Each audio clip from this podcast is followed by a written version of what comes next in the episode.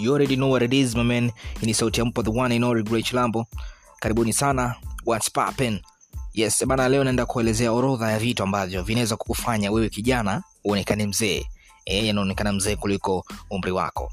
Sasa hivi ushawahi kujishtukia kwa nini unaonekana mzee sana kuliko umri wako au ukijilinganisha na rafiki zako wenye umri kama wako? Eh, wewe unaonekana umri umeenda sana hata shikamoo haziishi. Basi sasa naenda kuelezea maadui ambao wanapelekea uonekani mzee kuliko umri wako. Adui sigara.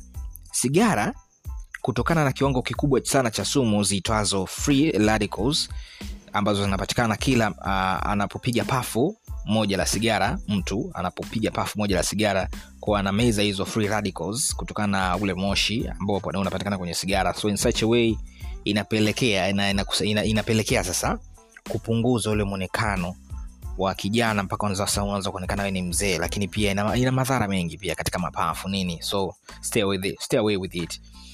Pia kuna swala zima la sukari adui sukari.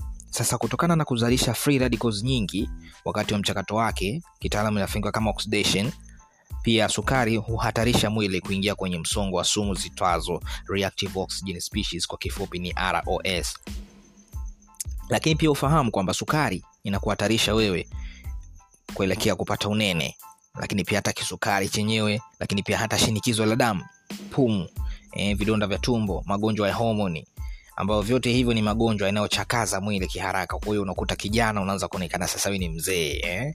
kijana mdogo tu miaka ishirini ishirini ngapi tayari unaweza kuonekana kijana unaanza kuonekana mzee wa miaka sitini hamsini. So toa, toa, toa tukae mbali kabisa na hivyo vitu. Lakini pia tafiti moja ambayo ilishai kufanywa na dr solomon pale muhimbili ilionyesha kwamba sampuli ya damu kutoka kwa wagonjwa wenye kisukari.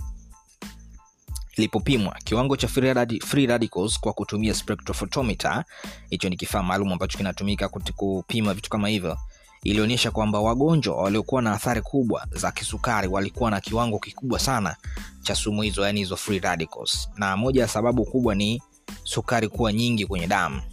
Mm, na kushuka kwa free radicals kunaendana na kupunguza sukari. Lakini pia adui watatu ni vyakula vya wanga. Vyakula hivi pia vinachangia sana kuzeesha, kuzeesha na kuhatarisha mtu ku, uh, kupata magonjwa ya lishe unaona? Hasa kwa baadhi yetu ambao kwa asilimia zaidi ya 95 jamii yetu hatustahimili vyakula vya wanga na sukari kiwango kikubwa. Yani hatuli ule mle kamili. So to stay away pia na tuwe makini na hivi vyakula vya wanga. Lakini pia kuna mafuta ya mbegu za mimea na vyakula vilivyokaangwa kwa mafuta hayo. So mafuta haya yanakuhatarisha sana kupata free radicals nyingi hizo kutokana na udhaifu wake kwenye moto. Na pia yana kiwango kikubwa chana sa cha omega 6 ambazo vyote hivyo ni vihatarishi vya maradhi ya lishe na kuzeeka kwa haraka. Lakini pia adui mwingine ni pombe. Kumbuka kwamba pombe inadumaza seli za mwili.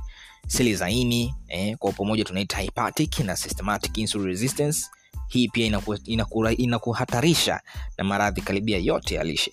Sasa kwa asilimia zaidi ya 95 ukiweza kuepuka maadui hao basi utaweza utaweza kudhibiti kuzeeka kwa haraka sana kulinganisha na umri wako. Yaani unaweza ukapunguza ile reti ya kijana mdogo uzeeke haraka. Yaani una miaka ishirini ngapi? Ishirini ngapi basi umeshaanza kuonekana ni mzee wa miaka sitini sitini tano. Bana ulikuwa nami Great Lambo katika podcast. Inakwenda kwa jina la Great Lambo lakini humu ndani kuna segment nyingi sana. Segment ya kwanza ilikwenda kwa katu bonge lakini hapa nimegusia masuala mbalimbali ambayo nimeletea orodha ya vitu ambavyo vinakufanya we kijana mdogo eh, kijana mwenzangu uonekane mzee kutokana tu na maadui kadhaa ambao kwa namna moja ama nyingine tunawaendekeza.